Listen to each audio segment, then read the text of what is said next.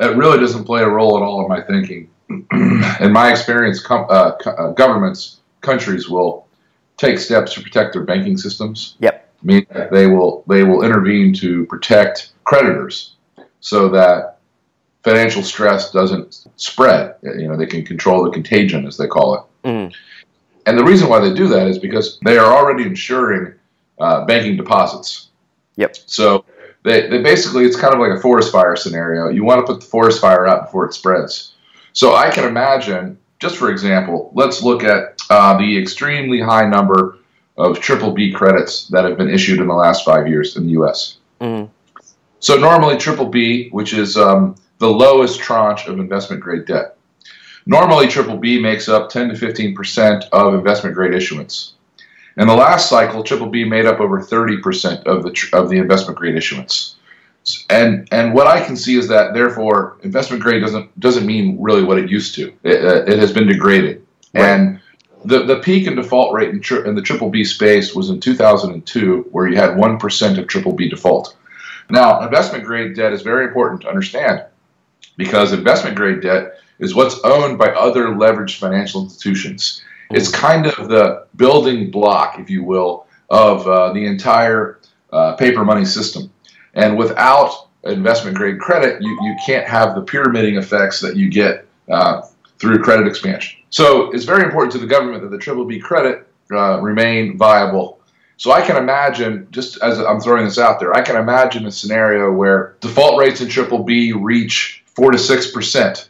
Uh, so four to five to six times larger than they ever have been historically during uh, the next credit contraction, which I believe is actually underway.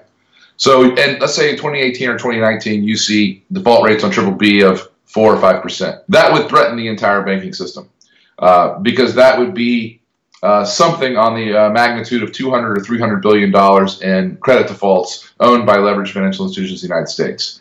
And that kind of scenario, I can definitely imagine the government stepping in to save creditors in order to prevent the forest fire from spreading. But I don't believe that that will have any impact whatsoever on the shareholders. And if you'll if you'll notice, you know, we're, we're suggesting hedging yourself in the equity uh, uh, part of the of the uh, uh, you know of the uh, corporate structure, not not in the debt. So, take for example the the, the you know the bailout of Bear Stearns, a leveraged financial institution, had a bunch of mortgages that went bad. It failed. The government saved the creditors. They got uh, dollar on dollar for Bear Stearns credit. Right. The shareholders the shareholders suffered a 97 percent, 98 percent wipeout. hmm So, so even when the government intervenes in order to stop credit problems, it does not typically intervene to save shareholders. You could look at AIG, you could look at Fannie and Freddie, you could look at General Motors, you can look at all of the major corporations where the government stepped in to aid creditors and did nothing uh, for shareholders. No, uh, Peter, I'm completely apolitical. Yeah. Um, I don't, I don't vote. I don't generally engage in political conversations. Mhm. Uh, and the reason is that I find that um, it's completely irrelevant to uh, to my work as an analyst. And that upsets people on both sides of the political aisle, but nevertheless, I believe it's the truth. Look, you've got one candidate who says he's going to take 39% of my wealth. I've got another candidate who says he's going to take 33% of my wealth. Right. And it, it boggles my mind that uh, the people out there, you know, who say, uh, "Oh, I'm for this candidate or that candidate," you know, there's there's not a there's not a there's not a hair's worth of difference between them. But man, you get a huge argument if you if you try to suggest that. Right. So look, you've seen a huge rally in stocks in the U.S. since Trump was elected. Yep. And I and I and, I, and I'm and I'm almost positive that that fundamentally is because Trump is promising something that we haven't seen in America in a very long time, Mhm. which is a enormous fiscal expansion.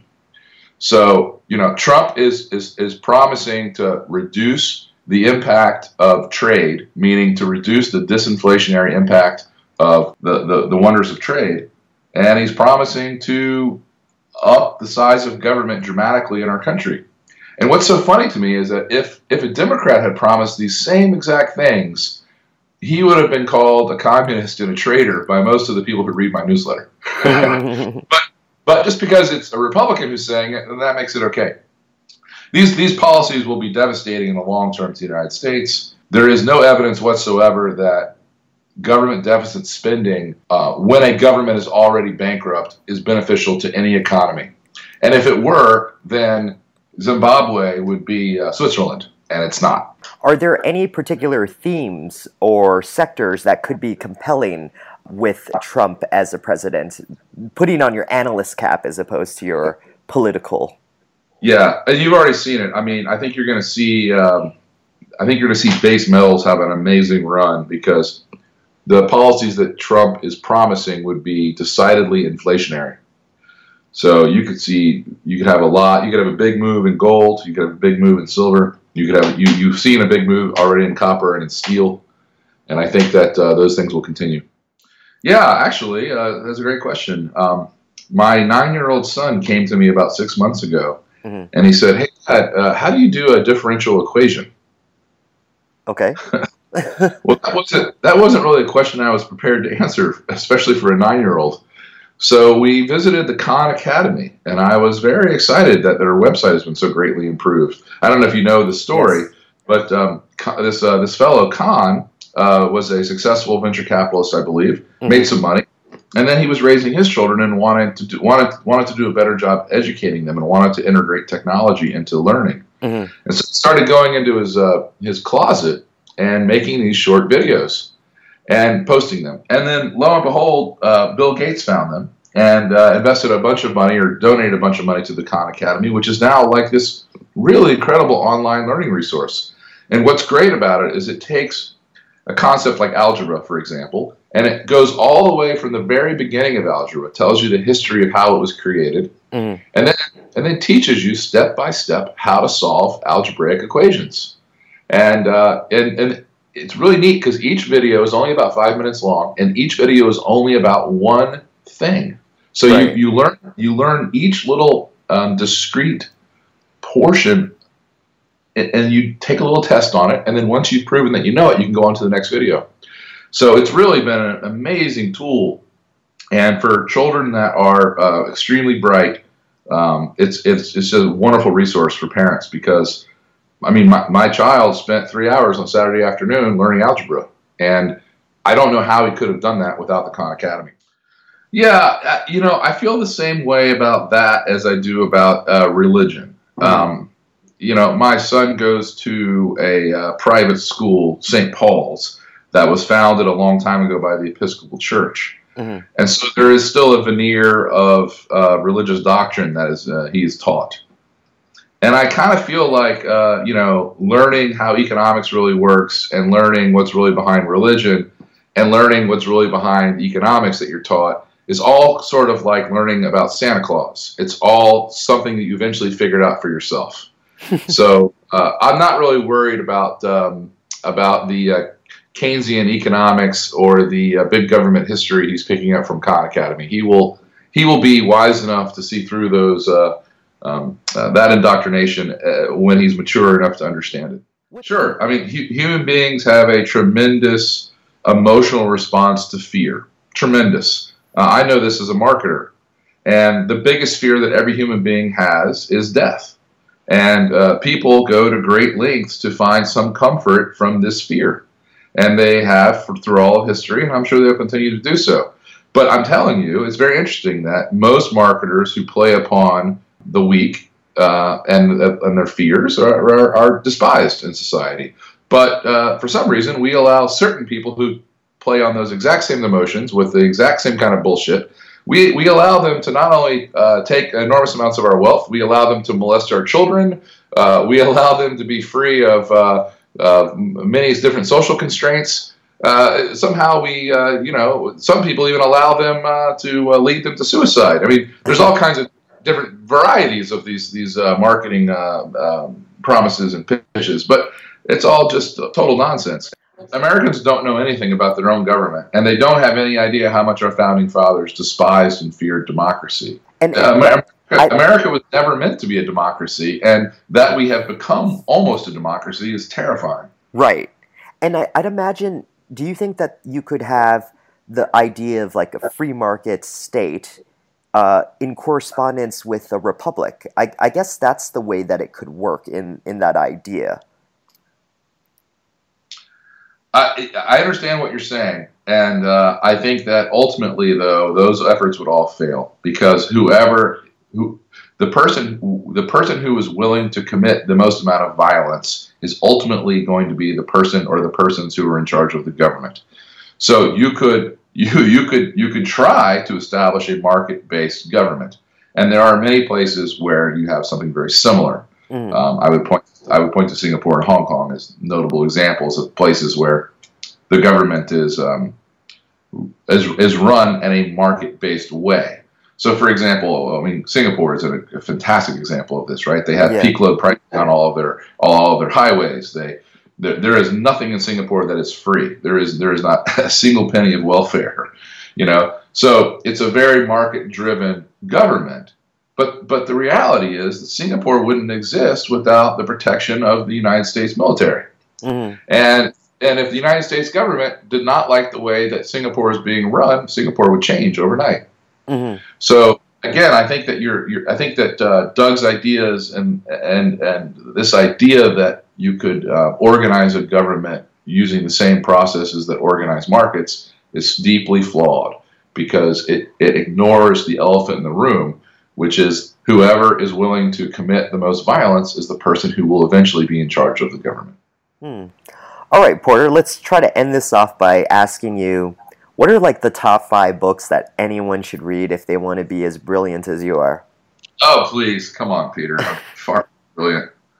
Um, you know, Peter, that's a really great question, and off the top of my head, I will give you an answer. Sure. but um, but let me say something before. Is a preface. Okay. A preface to my answer, which is, I was speaking with Jim Grant last week. I don't know if you read Grant's Trade Observer, but it's a it's a beautiful newsletter. Okay. And he's a, he's a brilliant guy, and I and I um I asked him, you know, how did you end up as a newsletter writer? And he said, well, you know, I was always a bookworm.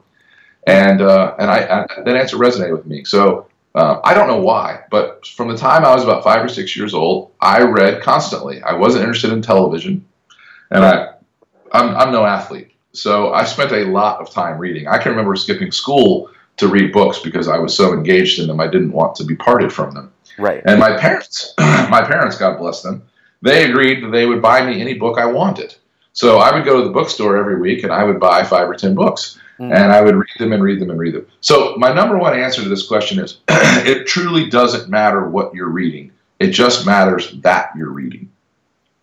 And if you want to get if you want to get a, if you want to get ahead in life, turn off the television, put down the Facebook, spend 4 or 5 hours a day reading. And again, it doesn't matter what you read, it just matters that you read. So for my book list, I would um, I would tell you I would start with all of the letters of Warren Buffett. Okay. I think that uh, he's not only a great financial sage, I think he is an extremely wise man. Right. And he talks over, you know, his letters. Uh, you can get copies of the ones back to the mid 1950s. Right. So he, his, he's been writing an annual letter about the affairs of the markets in the United States for over 50 years. Mm. And if you if you read those letters, and I've probably, I'm no exaggeration, I've probably read them cover to cover close to 50 times. Right. If you read those letters, you will be imparted with a tremendous amount of wisdom. Now, when you say the letters, Porter, are you also including the ones um, in his partnership as well? Like, or, or are you talking strictly about Berkshire Hathaway? No, I'm talking about the partner letters that go back to the mid 1950s, and then he started writing the Berkshire letters, I believe, in about 1965. Okay, so all, everything you're saying, basically. Yeah, I've read okay. them all, and by the way, the earlier ones the earlier ones are not nearly as good as the later ones. If you yeah. wanted to lighten the load, you could start with 1983 and go from there, and you'd get 97% of what I'm talking about. Right. The other interesting letter he wrote that I, I, I got a copy of, um, I'm happy to send you a copy of it, Peter, if you want to post it somewhere. He wrote a letter to Katharine Graham, a private letter to Katharine Graham in the mid 1970s, shortly after he bought his position in the Washington Post. Mm-hmm. And it's absolutely brilliant exposition of the challenge of pension fund managers and, and a great uh, explanation of why Buffett preferred to, to invest in the stock market uh, as opposed to simply buying whole companies. And as you know, that changed over time as whole companies began to trade at a discount right. uh, relative to stocks. So his, his, his strategies changed, but the point is just it's a wonderful. If you didn't, if you don't understand why people invest in the stock market at all, this letter really explains it. And he's he's speaking to a very educated, wealthy woman who has never, ever known anything or done anything in the stock market. Oh, so again, it's just it's a wonderful way of, of educating yourself. So all the letters of uh, Warren Buffett would be tops on my list. Okay, what else? You got, you got to share us a few more, Porter. Uh, I would tell you uh, to pick up a great to pick up a great summary of the Bible. Actually, basically, between the Bible and Shakespeare, every single great story is told. And uh, as a writer, you should know all of the plots. And if you read Shakespeare and you've read the Bible, then you have them all, uh, and you can use them as you will. And I use stories from the Bible all the time uh, to illustrate uh, points because, like I said, they're all there. Every metaphor you'd ever want to make is in the Bible. And there's, a, of course, a reason why the Bible is probably the most printed book in history. I, I would probably get into an argument with someone who would say it's the Quran or the, the um, what's the Jewish book, the, ta- the Talmud?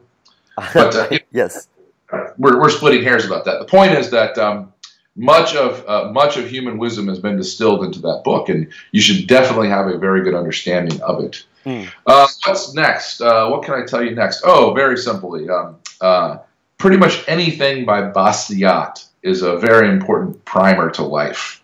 Okay. So Bastiat wrote, um, uh, I would say he wrote two great works. He wrote a lot. He was a, um, uh, a French politician in the mid 1800s, and at the time it was a very volatile period in French politics. And he wrote these great books about the proper role of uh, the government in society. And one is called um, The Law, and it's a very short book. It's probably only 30 or 40 pages long. Mm-hmm. And the premise of it's quite beautiful. Do you know the book? No, I don't. This is post French Revolution, right? Yes, it is. Okay. No, I'm not familiar. So Bastiat's concept was really wonderful. It was just that the proper role of government is to be part of a society, not to dominate the society. Mm. And so he said he said that the government ought not to be allowed to do anything that the citizens cannot do. And it's a it's a very it might sound like a little bit of a silly idea, but you have to read it to understand what he's talking about. It's great. And he also wrote another book just about economics called uh, Economic uh, Sophisms, and it's a, a wonderful explanation of uh, economic fallacies.